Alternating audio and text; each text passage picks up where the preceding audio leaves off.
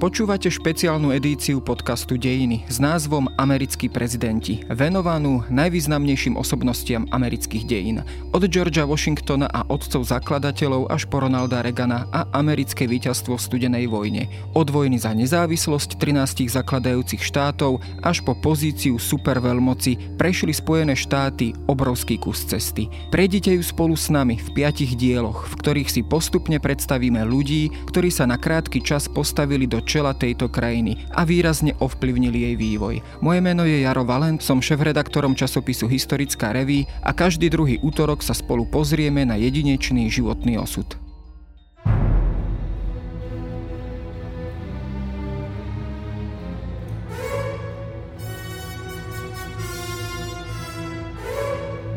26. septembra roku 1960 sa v Spojených štátoch amerických odohralo zaujímavé mediálne predstavenie. V prvej televíznej debate sa proti sebe postavili dvaja kandidáti na amerického prezidenta, John Fitzgerald Kennedy a Richard Nixon. Kým prvý z nich pôsobil mladícky, spontánne a usmievavo, druhý naopak pred kamerami pociťoval zjavnú nervozitu. Výsledky volieb dopadli presne podľa predpovedí mediálnych analytikov. Kennedy sa stal tak povediať s televíznou hviezdou a najmladším prezidentom prezidentom v histórii USA a Nixon si musel na tento úrad počkať ešte ďalších 8 rokov. Napriek veľkej porážke sa Richard Nixon nevzdal a nevzdával sa vlastne po celý zvyšok svojej politickej kariéry. Aj preto si vyslúžil povesť politického matadora, ale aj bezškrupulózneho politika, ktorý sa pohybuje na hrane možného a prípustného. 60. a 70. roky 20. storočia však boli obdobím, kedy sa Spojené štáty borili s veľkými problémami. Spoločnosť i najvyššiu politiku rozdeľovali vysvetľoval predovšetkým postoj k vietnamskej vojne, ktorá bola len jedným, i keď najhorúcejším poličkom na veľkej šachovnici bipolárneho konfliktu. Toto zelené peklo, ako mu hovorili aj samotní vojaci, sa postupne premenilo na traumu, ktorá spolu určovala americkú politiku aj v ďalších rokoch. Ako sa americká spoločnosť menila pod prívalom zlých správ o ľudských stratách, záberov surovosti vojny a akú úlohu v politike zohrala televízia a média všeobecne. A ako sa s touto situáciou vyrovnala porovnávali americkí prezidenti. Rozprávať sa budem s historikom Jakubom Drábikom z Historického ústavu Slovenskej akadémie vied.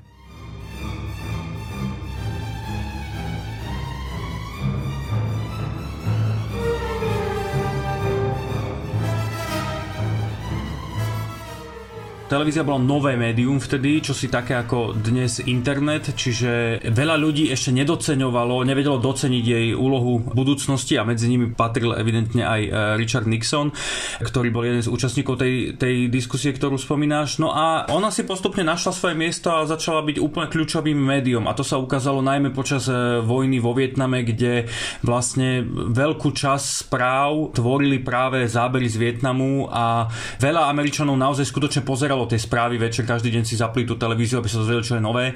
A ak to máme úplne hyperbolizovať a prehnať, tak televízia bola jedna z, jedna z kľúčových dôvodov, prečo Spojené štáty prehrali vojnu vo Vietname. Good evening.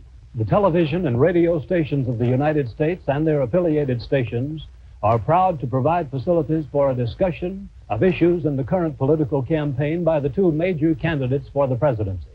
The candidates need no introduction. The Republican candidate, Vice President Richard M. Nixon, and the Democratic candidate, Senator John F. Kennedy. Keď sa pozrieme na tú samotnú debatu Kennedy versus Nixon, tak e, naozaj dá sa povedať, že z pohľadu nejakých e, televíznych dejín je to ikonická debata.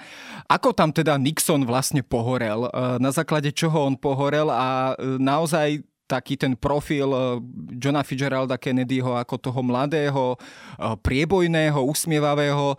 To bol ten eh, recept jeho úspechu, ktorý vlastne aj v tejto debate získal? Táto debata, ktorú spomínaš, má naozaj taký až, až mytologický punc, alebo takto aj v historiografii veľa sa nehovorí, veľa ľudí si na ňu, dokonca pamätníci si na ňu spomínajú na tú diskusiu, aj keď je otázne, či naozaj si na ňu spomínajú, alebo si myslia, že si spomínajú, ale je to naozaj, akože táto diskusia je veľký fenomén o, o ktorej sa e, tak akože vie a je to veľmi známa vec. No a bola to jedna z troch alebo štyroch e, televíznych diskusí e, pred prezidentskými voľbami alebo počas prezidentských volieb v roku 1960 medzi Richardom Nixonom a Johnom Fitzgeraldom e, Kennedym a je veľmi ťažké dnes hodnotiť, aký bol jej skutočný vplyv na, na výsledok volieb. Každopádne treba povedať, že skončila pre Nixona takou malou katastrofou. Bolo tam niekoľko takých zásadných vecí, ktoré e, zasiahli do toho, ako, ako prebiehala. V prvom rade Kennedy pred tou diskusiou mal dva alebo tri dní vybukovaný kalendár, bol v hoteli, kde ho celý ten jeho štáb školil, e, pripravoval mu rôzne scenáre, ako sa môže vyvíjať tá diskusia, e, dávali mu otázky, naozaj ho veľmi pripravovali, on si na tom dal veľmi záležať. Kennedy naozaj e, nepodcenil tú úlohu televízie, on pochopil, že aké je to silné médium a aké v budúcnosti bude a zároveň on obľúboval televíziu, on bol proste takou až skoro celebritou by sa dalo nazvať, veľmi dobre vyzeral, aj do tej diskusie mu jeho štáb vybral taký čierny oblek, ktorý naozaj zvýraznil ho v tej diskusii, vyzeral mladícky, vyzeral energicky, dynamicky, proste naozaj bol v tej diskusii veľmi presvedčivý. Naopak Richard Nixon jeho postihla pre tou diskusiou séria e, takých nešťastných udalostí, zranil si koleno, ktoré e, niekoľko mesiacov teda pred diskusiou si vážne zranil koleno, e, vyradil ho to na niekoľko mesiacov vôbec z činnosti, bol v nemocnici, extrémne schudol, čiže v tej diskusii vyzeral naozaj, ten oblek bol na ňom veľký, navyše si vybral takú hnedu alebo sivú, proste nevýraznú farbu toho obleku, tak trochu splýval s tým pozadím v televízii černobielej. Zároveň mal chrípku tesne predtým, ešte v tej televíznej diskusii mal teplotu, čiže naozaj pôsobil takým unaveným, strhaným dojmom.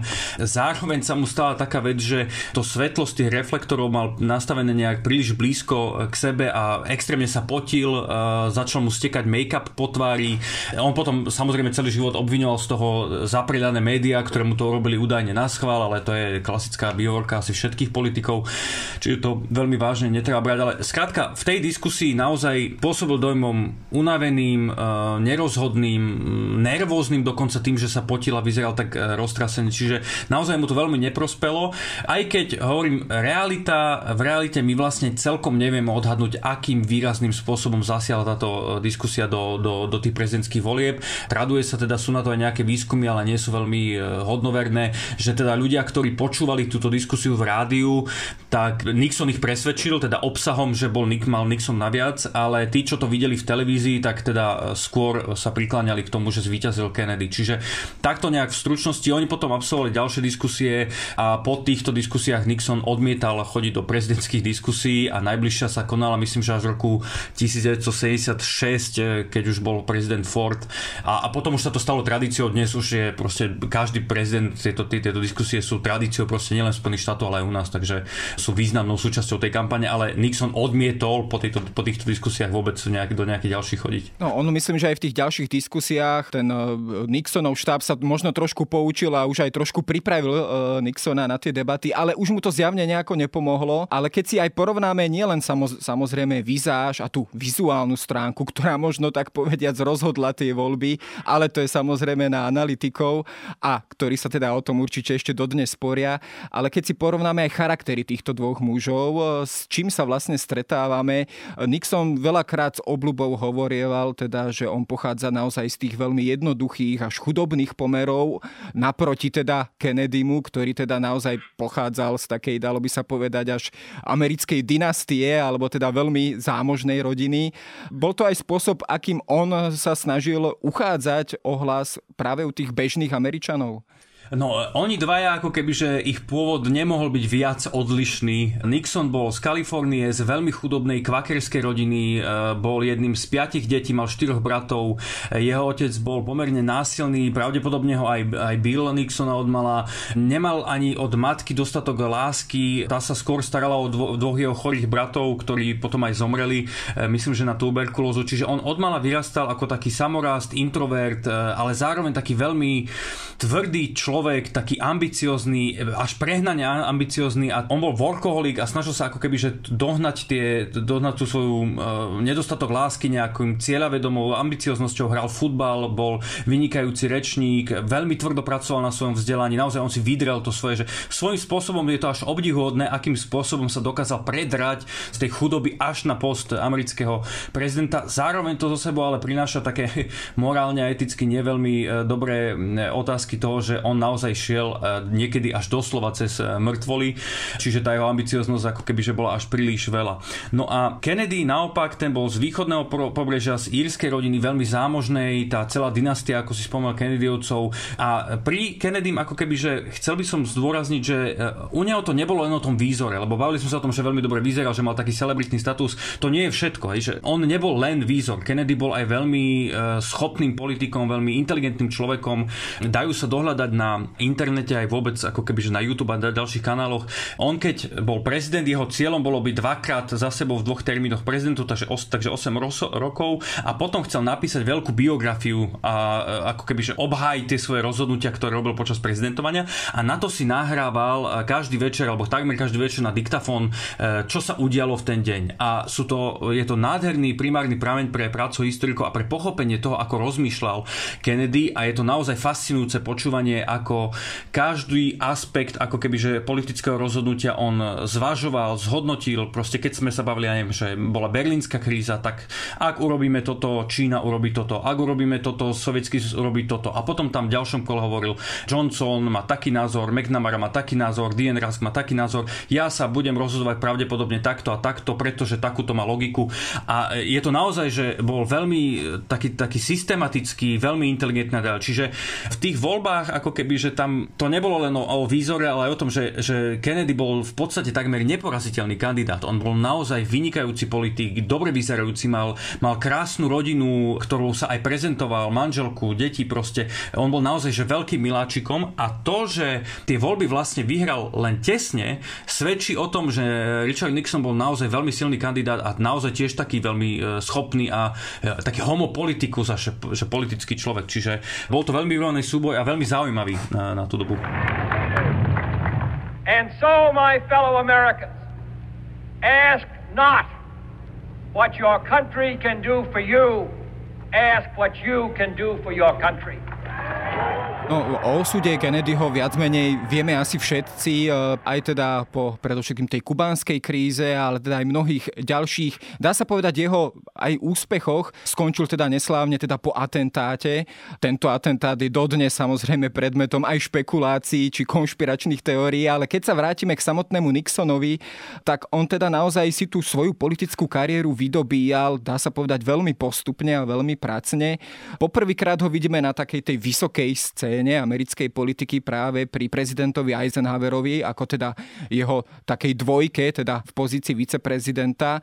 Prejavovala sa povedzme táto jeho ambicioznosť aj v tomto úrade. Rozumel si s prezidentom Eisenhowerom? Ja myslím, že sa prejavovala extrémne. Prvýkrát on vstúpil do toho ako keby že všeobecného povedomia v Amerike už tesne po druhej svetovej vojne, keď kandidoval do Senátu a vstúpil najmä kvôli tomu, akože ne, ne, neboli to až také podstatné voľby, boli to menšie voľby do toho Senátu, ale on vstúpil aj do všeobecného povedomia povedomie, pretože kandidoval v okrese, kde boli veľmi silní demokrati a mali tam veľmi silného kandidáta Vorhisa, ktorý tam vyhrával e, roky po sebe. A republikánska strana nevedela, čo s tým, tak tam proste poslala Nixona, že to skúsia s týmto mladým e, chlapíkom. No a on sa prejavil tým, že pustil veľmi takú, on mal väčšinou negatívne kampane, on proste obviňoval ľudí z e, rôznych vecí, častokrát vymyslených. A tohto Vorhisa práve obvinil z sympatiám ku komunizmu, z radikalizmu a týmto svojim ako keby že veľmi až radikálnym, e, extrémistickým e, antikomunizmom, čo si takmer podobné so senátorom McCarthy, tým známym antikomunistom, tak on veľmi, ako kebyže on bol o level nižšie, ale bol to veľmi akože rovnaká súťaž teda. E, a on bol, na tomto antikomunizme on sa dostal do toho senátu, čím vzbudil pozornosť a potom raketovo vystrelil vlastne Ike, alebo generál Eisenhower si ho vybral za svojho viceprezidenta. Oni dvaja si veľmi nerozumeli. Z Eisenhowerovej strany bol výber Nixona ako viceprezidenta prezidenta skôr takým politickým rozhodnutím. Videl, že Nixon je veľmi schopný politík, že budúcnosť je pred ním, je, bol mladý stále, takže skôr z takých ako keby, že nechcem povedať, že obav, ale jednoducho bol to politický kalkul, že si vybral toho Nixona za svojho viceprezidenta. Svedčí to podľa teba aj o tom, teda, lebo on si ho vybral aj v druhej prezidentúre, Eisenhower, teda pokračoval aj v ďalšom štvoročnom období. Svedčí to o tom, že Eisenhower e, si vybral Nixona aj teda preto, že napriek tej možno nejakým jeho charakterovým deficitom, keď to takto nazvem, bol jednoducho silnou kartou, silnou politickou kartou. Nixon teda dokázal a vedel jednoducho osloviť značnú časť amerického voličstva? E, možno by som ani nepovedal, že značnú, ale e, vedel osloviť tú časť amerického voličstva, ktorú úplne celkom nevedel osloviť Eisenhower. Eisenhowerov imič bol skôr, on bol proste generál, ktorý zvíťazil v druhej svetovej vojne, ten jeho kabinet bol taký ako keby že vznešený a Nixon, on osloval skôr takých tých konzervatívnejších, antikomunistickejších, ale v, v takom tom až radikálnom duchu, skôr takých tý, takúto konšpiračnú až scénu. To, a toto, toto ako keby, že Eisenhower sám nedokázal úplne celkom osloviť a na to mal práve toho Nixona, na tú, e, nazvime to, že špinavú robotu, hej, že, že e, ak potreboval na niekoho niečo vyťahnuť, tak to nechal Nixonovi a urobil to za neho Nixon. A vybral si ho naozaj druhýkrát a snažil sa ho paradoxne, snažil sa ho zbaviť. Eisenhower mu ponúkol miesto ministra zahraničných vecí, Nixon to absolútne odmietol, pre neho vlastne z postu viceprezidenta by to bol pokles dolu z viceprezidentského miesta, už sa dá ísť hore len na prezidenta, čiže oni mali vážne nezhody, ale nakoniec si našli taký nejaký spôsob komunikácie. Veľa ľudí obviňovalo Nixona, že je takou podržtaškou Eisenhowera, pretože práve, že robil tú čiernu e, robotu, ale nebola to úplne celkom pravda, oni boli celkom vo veľa prípadoch aj na nože. Zároveň ale Nixon, e, keď bol Eisenhower chorý, mal infarkt, myslím, že v 55. tak e, preukázal mu tú lojalitu kvalitu a nepodrazil ho, takže e, dokázali nejakým spôsobom spolu spolupracovať. Toto hovoríme samozrejme o 50. rokoch 20. storočia, kedy teda pôsobil v pozícii viceprezidenta. Potom samozrejme prišli tie spomínané slávne voľby v roku 1960, tam neúspel Nixon. Naopak ale vrátil sa teda po tých 8 rokoch opäť na tú najvyššiu scénu, najvyššiu politickú scénu. To je pozoruhodné v tých rokoch, kedy, ktoré my možno máme tak trošku zafixované ako teda teda hnutie hippies, deti kvetov, obdobie, keď naozaj bolo na vrchole popularity Beatles, celkovo táto scéna, nazvime to liberálna scéna, či už v, v západnej Európe, ale predovšetkým v Amerike bola vlastne na vzostupe. Čo to vypoveda povedzme o rozdelení tej americkej spoločnosti, že práve v takomto roku, v roku 1968 a v takomto prostredí a v takejto dobe Nixon nakoniec vyhral tieto prezidentské voľby. Bola tá spoločnosť na naozaj tak podelená na také dve zásadné polovice? Uh, neviem, či by som povedal, že dve. Ona bola veľmi polarizovaný. Naozaj tie 60. roky v Spojených štátoch boli také, ako, ako hovorí, že naozaj tá spoločnosť bola roztrhaná. Nehovoríme len o hippies, ale hovoríme aj o hnutí za práva e, Černochov, hovoríme o Martin Luther King bol zavražený v 68. Je tam hnutie Black Panthers, je vojna vo Vietname, protivojnové hnutie je strašne silné. A do toho vlastne prichádza e, Nixon. On teda v tých prvých voľbách v 64. keď teda sa uchádzal úrad akurát znova Johnson, Lyndon Johnson, tak on si netrúfol kandidovať proti nemu, pretože v 62. prehral dokonca voľby aj na guvernéra Kalifornie a vyhlásil, že on už teda končí a nebude vôbec kandidovať, odchádza z politiky, ale potom sa grandiózne vrátil, čo práve svedčí o tom jeho ako keby, že takej tej tvrdosti, takej tej odhodlanosti, takej tej, že on za každým proste, za každým keď spadol, tak sa postavil a išiel ďalej ako taký bulldog, jednoducho bol nezničiteľný ten, ten Nixon. No a on sa vrátil e, v 68. a jeho kampaň kampaň bola v podstate postavená na tom, že ukončí vojnu vo Vietname. To vtedy bola najväčšia otázka. Bavíme sa o roku 68 po ofenzíve TED, ktorá v januári 1968 ukázala, že tá vojna vo Vietname je pre Spojené štáty nevyhrateľná. Johnson sľuboval, že do roku 67 ukončí tú vojnu a zrazu prišla ofenzíva TED, najväčšia ofenzíva vojny. Čiže naozaj tá, tá spoločnosť žila tou vietnamskou vojnou a Nixonová kampaň bola postavená takmer celá na tom, že on je ten, kto ukončí vojnu vo Vietname. On tvrdil, že má tajný plán a že to teda ukončí. Ten tajný plán dodnes teda historici nenašli a pravdepodobne bola, bola len e, proste kampaň. Ale on teda postavil paradoxne, republikán postavil svoju kampaň na tom, že ukončí tú vojnu. A je tam taká veľmi zaujímavá, zaujímavá vec, taký, taká špekulácia, pretože Johnson ešte v roku 67 rokoval o ukončení vojny o mierových ako kebyže rokovaniach a zdalo sa, že by mohlo dôjsť k uzavretiu mieru. Lenže to by znamenalo pre Nixona, že jeho kampaň by bola postavená na ničom. Nemal by ako keby že tú hlavnú tému kampane. A je tam veľmi vážne podozrenie, že jedna z jeho štábu, jedna e, taká, volala sa Chenold, Anna Chenold, je to Chenoldový e, aféra, tak ona mala kontakty na juhovietnamskú vládu a e, pravdepodobne ich presvedčila tú juhovietnamskú vládu, aby odstúpila od tých, aby, aby sabotovala tie mierové rokovania a, a tvrdila im, že teda za Nixona dostanú lepšie podmienky. Čiže my nemáme úplne priame dôkazy, že to bola Nixonová robota, ale je veľmi, veľmi pravdepodobné, že to urobil on, že teda, a to sa vlastne de facto rovná vlasti zrade. A tu vidíme tu jeho absolútnu ako keby, že cez mŕtvoly ísť za svojim cieľom, nech sa deje čokoľvek. On nemal veľmi nejaké silný morálny alebo etický kódex zabudovaný, on proste išiel za svojim cieľom aj cez mŕtvoly a tu sa to práve v tejto kampani ukázalo a nakoniec úplne tesne, ale tentokrát zvíťazil. Thank you.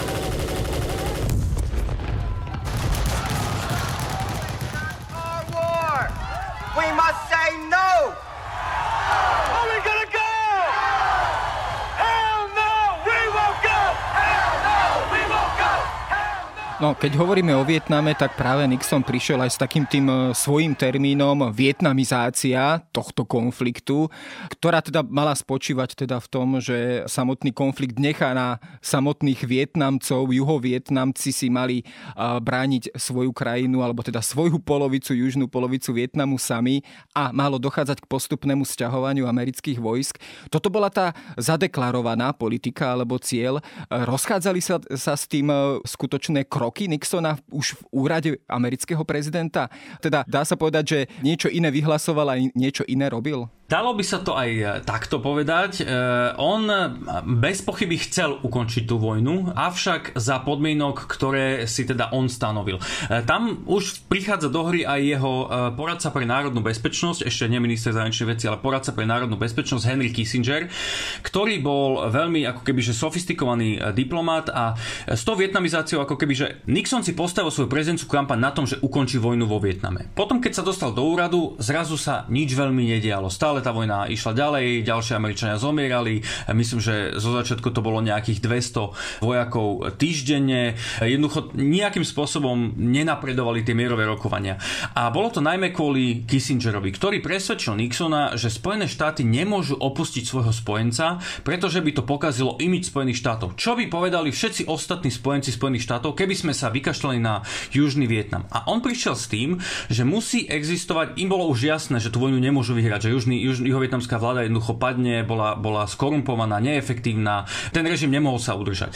Ale Kissinger chcel za každú cenu dosiahnuť to, aby medzi tým, keď Američania odídu z Vietnamu a tým, kedy padne juhovietnamská vláda, bolo čo najdlhšie obdobie samostatného fungovania tej juhovietnamskej vlády. Čiže celé, o čo išlo už potom tých ďalších rokoch počas tých diplomatických rokovaní, bolo dosiahnuť to, aby Američania odišli z Vietnamu skôr, než padne vietnamská juhovietnamská vláda. A toto naťahovalo tie rokovania úplne extrémnym spôsobom. Nixon tam rozkázal bombardovanie Severného Vietnamu masívne niekoľkokrát, operácia Menu a ďalšie operácie, bombardoval dokonca Kambodžu. E, to by sme o tom mohli veľmi dlho rozprávať, ale o tom asi nemáme úplne čas.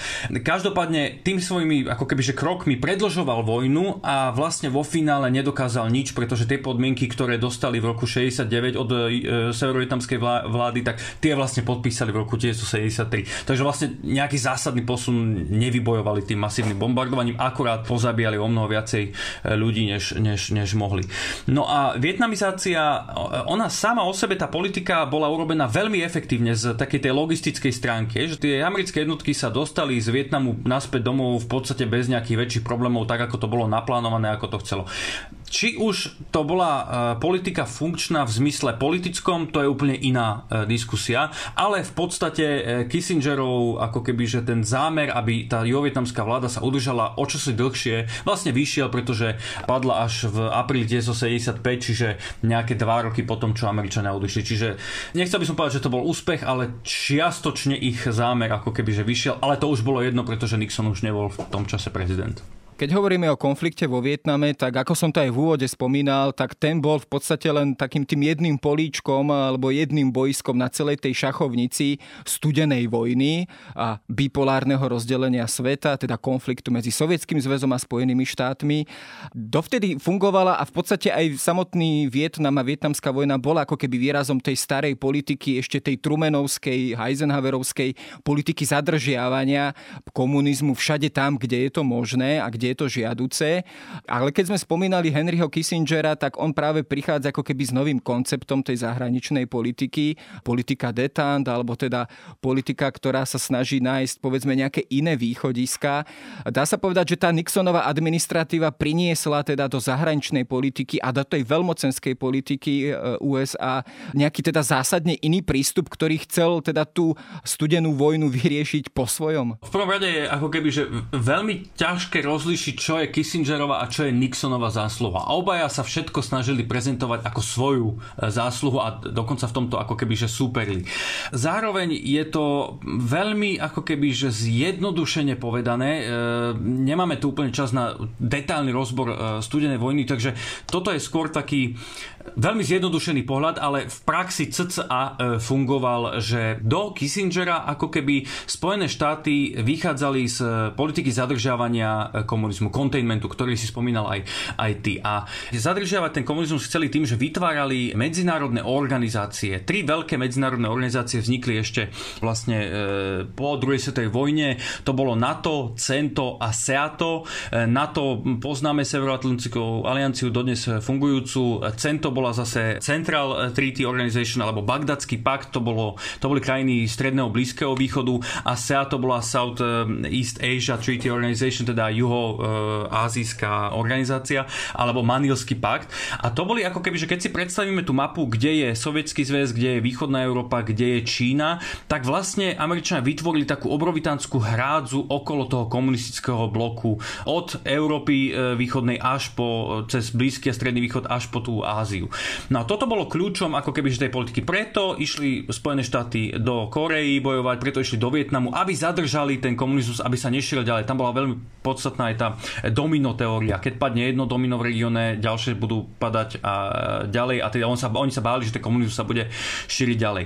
No a znova, táto teória containmentum vlastne ovplyvňovala americkú, americkú zahraničnú politiku po celé obdobie studenej vojny. Ona úplne že neskončila e, Kissingerom, ale je pravdou, že s Kissingerom prišiel nový prístup a Spojené štáty začali skôr uzatvárať bilaterálne zmluvy. Skôr sa začali dohadovať na bilaterálnej úrovni s jednotlivými krajinami a riešiť tú diplomáciu trošičku iným spôsobom. A súčasťou tohto bol vlastne to, to détán, ktorý si spomenul, to, tá politika uvoľňovania, e, oteplovania vzťahov a z toho potom vychádzali aj vlastne Nixonové návštevy e, Číny a Sovietskeho zväzu, ktoré boli veľmi dôležitou súčasťou celej tej zahraničnej politiky tejto administratívy. To je práve zaujímavé, práve tá Nixonová návšteva Číny, v tom čase ešte myslím stále maoistickej Číny, nebolo také úplne e, samozrejme vidieť vlastne amerického prezidenta v komunistickej krajine pri červenom diktátorovi, akým Mao nepochybne bol. Čo bolo vlastne cieľom tejto jeho politiky, či už samotného Nixona, ale aj teda jeho poradcu Kissingera. Bola to nejaká snaha odviesť Čínu, povedzme, od tej spolupráce so Sovietským zväzom, aj keď teda tam nikdy nejaké srdečné vzťahy by, dá sa povedať, neboli. Dá sa povedať, že chcel rozbiť ten socialistický tábor a nejakým spôsobom ho oslabiť? No, v prvom rade treba povedať, že Čína v tom období nebola len že komunistickým štátom, ale bola vlastne, to bolo obdobie kultúrnej revolúcie, teda naozaj veľmi zásadných, radikálnych zmien v Číne, vraždenia, miliónov obetí. Nechcem to úplne že preháňať, ale to je ako keby dnes americký prezident začal rokovať s nejakým islamským štátom, Daešom alebo niečím takým. Hej, že, že e, Čína vtedy naozaj bola úplne mimo tej rodiny tých medzinárodných vzťahov národov medzi, na, medzinárodnom poli. Že Čína bola totálny outsider a ten krok Nixona, ktorý teda urobil a začal komunikovať so, s tou Čínou, to je, to je úplne že bezprecedentná záležitosť, ktorá úplne zmenila rovnováhu vo svete a Kissinger a Nixon vlastne mali zásadný vplyv na zmenu celej medzinárodnej politiky. Od druhej svetovej vojny asi najzásadnejší vplyv. No a ich logika, tam zase asi treba trošku rozlišovať medzi Kissingerom a Nixonom. Pre Nixona toto bolo predovšetkým o domácej politike. On potreboval pred ďalšími voľbami v roku 1972 veľké úspechy, pretože tú vojnu vo Vietname sa mu nedarilo ukončiť, potreboval veľké medzinárodné úspechy, aby sa mohol doma prezentovať ako prezident, ktorý je šikovný a dokáže na zahraničnej politike proste operovať a, a, a uznávajú ho vo svete a tak ďalej. On potreboval proste fotografie z čínskeho múru. Kissinger zase prišiel s tým, že mal, mal ten koncept ako keby, a to ale aj Nixon, nie úplne len Kissinger, ale prevažovalo, u Kissingera prevažovalo to zahranično-politické rozmýšľanie a oni mali tzv. triangulárnu diplomáciu, ktorej základným bodom bolo, že Spojené štáty musia mať lepšie vzťahy s Čínou aj so Sovietským zväzom, než majú oni dvaja medzi sebou. Kissinger rozoznal, že Čína má obrovský potenciál stať sa veľmocou, že to je prichádzajúca proste veľmoc a že ten svet bude vyzerať o, o niekoľko dekád úplne inak než v tom období tých 60 rokov a že veľmoci budú Sovietský zväz, Čína a Spojené štáty. A práve tam chcel zasiahnuť a, a on pochopil tie veľké, už od Chruščova, hlavne od, od Chruščovej vlády v Sovietskom zväze, boli veľké konflikty medzi Čínou a Sovietským zväzom, dokonca aj vojenský konflikt na hraniciach a tak ďalej. A oni toto, americká administratíva toto spozorovala a rozhodla sa to využiť vo svoj prospech a aj sa im to podarilo. A ako náhle bol, ako náhle sa dostal Nixon do Číny ako prvý americký prezident vôbec, okamžite dostal pozvanie do Moskvy. Môžeme dokonca hovoriť, že tie rokovania SALT o strategických zbraniach, o obmedzení, o limitácii strategických zbraní, ktoré vlastne boli kľúčovou tej, kľúčom tej politike DETA na toho oteplovania v 70. rokoch a začiatkom 80. boli práve kvôli tomu, že Sovietský zväz si uvedomil, že OK, asi máme problém, keď budú Spojené štáty kamaráti s Čínou, tak sú dvaja proti nám a preto začali robiť aj oni ústupky. Čiže bola to svojím spôsobom veľmi pragmatická, oportunistická politika Spojených štátov a mohol si ju dovoliť Nixon. Neviem si predstaviť, že by si toto dovolil nejaký iný americký prezident, pretože by bol okamžite obvinený z nadržavania komunistom alebo z prokomunistického postoja. Nixon bol zaručený 100% antikomunista, ktorý celú kariéru mal vybudovanú na antikomunizme, takže ho nikto nemohol obviniť z toho, že by nejak nadržiaval komunistom v Číne. Čiže takto nejak stručne. Z tohto pohľadu sa to naozaj zdá teda ako veľmi pragmatická politika, ktorá sa nesie až takom makiavelistickom duchu naozaj. A to sa aj dnes častokrát pri Nixonovi hovorí a takto sa aj hodnotí, že on v tej zahraničnej politike bol pomerne úspešný z tohto pohľadu, aj keď za cenu toho teda, že naozaj bezškrupulózny, povedzme až teda bezzásadový, pretože naozaj boj proti komunizmu bola v podstate základná zásada aj tej americkej politiky. Prejavovala sa táto jeho charakteristika aj v tej domácej domácej politike. My samozrejme poznáme samozrejme ten najznámejší problém, alebo teda tú najznámejšiu aféru Watergate, ktorá ho nakoniec aj zbavila prezidentského úradu. Bola ale táto aféra, dá sa povedať, len takou čerešničkou na torte, ktorá prišla až po tých všetkých možných jeho prešlapoch? A možno, že čerešničkou na torte by som to asi nazval, ale nie je to určite jeho jediné zlyhanie. On má toho narováši naozaj veľmi, veľmi veľa od, od nahrávania ľudí v ovalnej e, pracovni on nahrával proste tie rozhovory s ostatnými, bol paranoický, on bol naozaj be- bezkrupulózny, on nemal žiadne ako keby že zábrany, e, mal svoj cieľ, tú politickú moc a išiel si za ním e, bez nejakého pozerania na ostatných alebo na čokoľvek iné.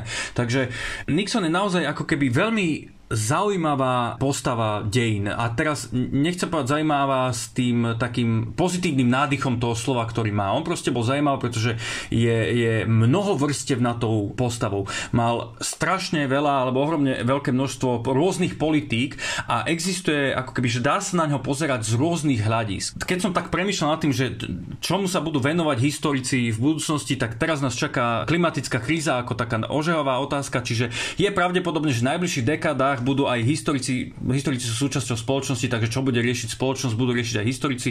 Takže je možné, že e, budeme ako historici hodnotiť ľudí a historické postavy na základe ich prístupu k environmentálnym politikám. A v tomto ohľade je Nixon človek, ktorý založil environmentálnu agentúru, prijal niekoľko zákonov na ochranu prírody a životného prostredia a naozaj mal veľmi progresívne politiky, čiže v tomto zmysle pozitívna postava.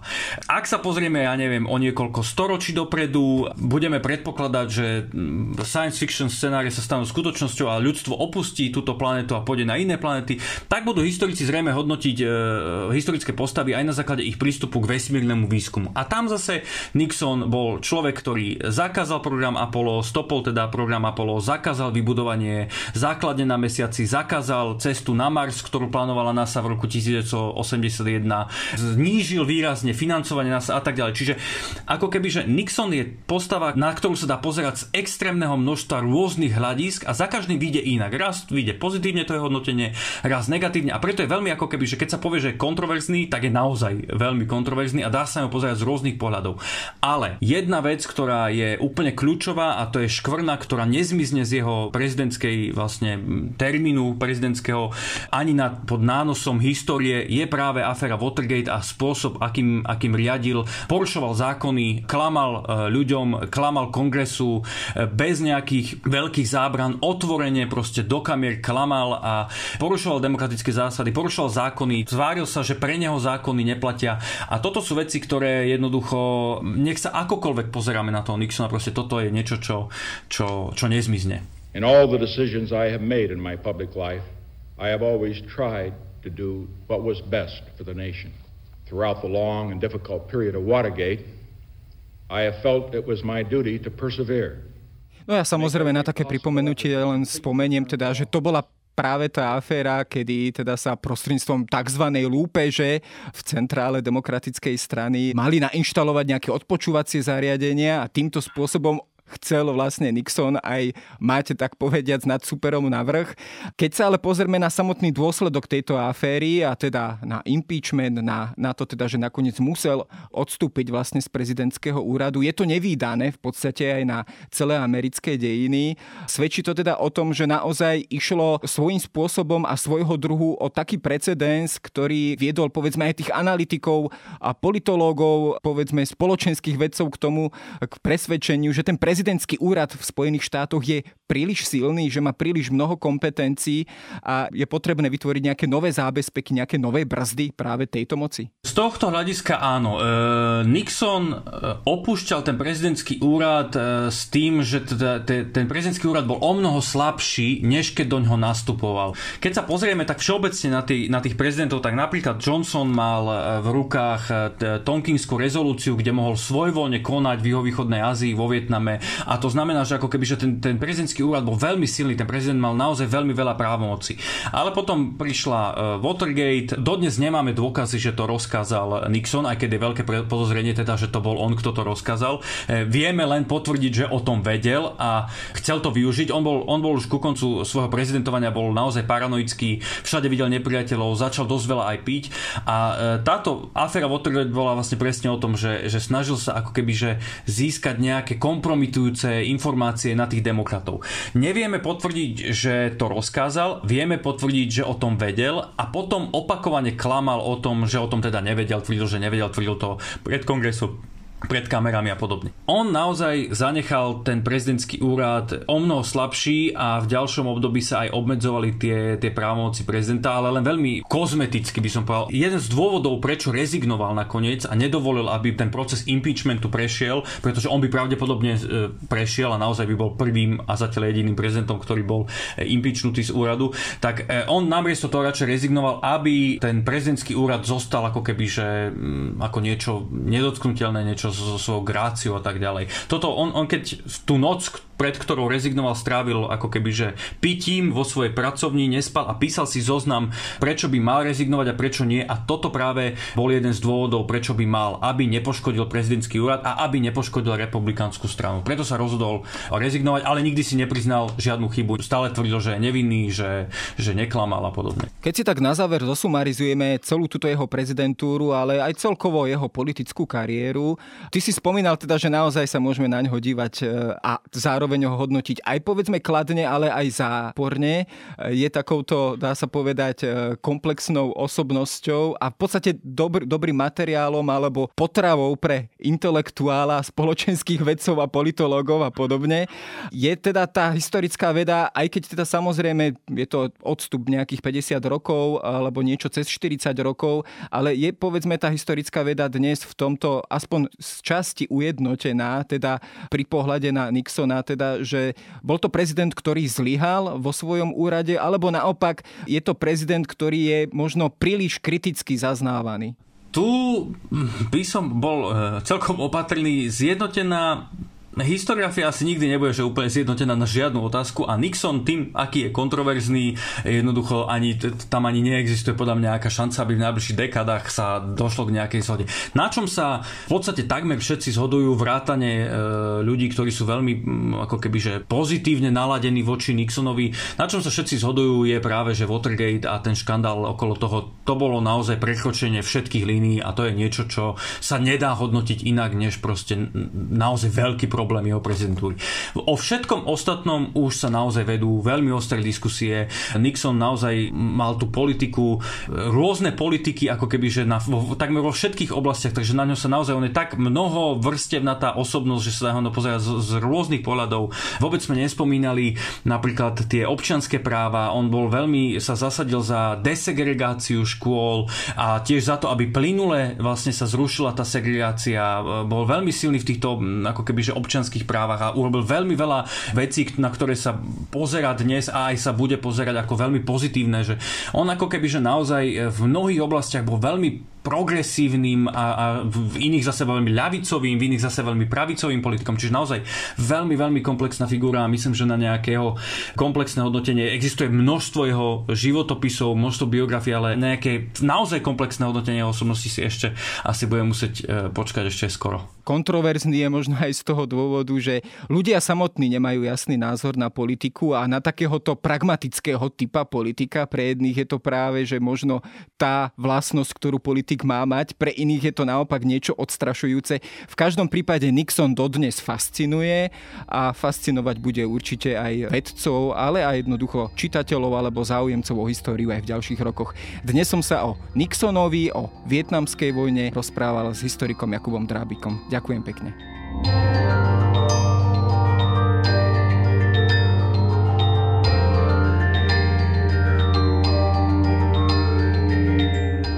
Počuli ste špeciálne vydanie podcastu Dejiny s názvom Americkí prezidenti. Mohli sme ho priniesť vďaka spolupráci a podpore Veľvyslanectva Spojených štátov amerických na Slovensku. Prihláste sa na jeho odoberanie vo vašej podcastovej aplikácii na platformách Apple Podcasty, Google Podcasty alebo v službe Spotify. Všetky diely nájdete aj na stránke sme.sk lomka dejiny alebo historickáreví.com. Ak sa vám podcast páčil, môžete ho ohodnotiť. Ak nám chcete poslať poslať pripomienku, môžete sa pridať do podcastovej skupiny denníka Sme na Facebooku alebo poslať mail na adresu jaroslav.valent zavináč petitpress.sk. Ja som Jaro Valent a na výrobe tohto podcastu sa podielala aj Jana Maťková.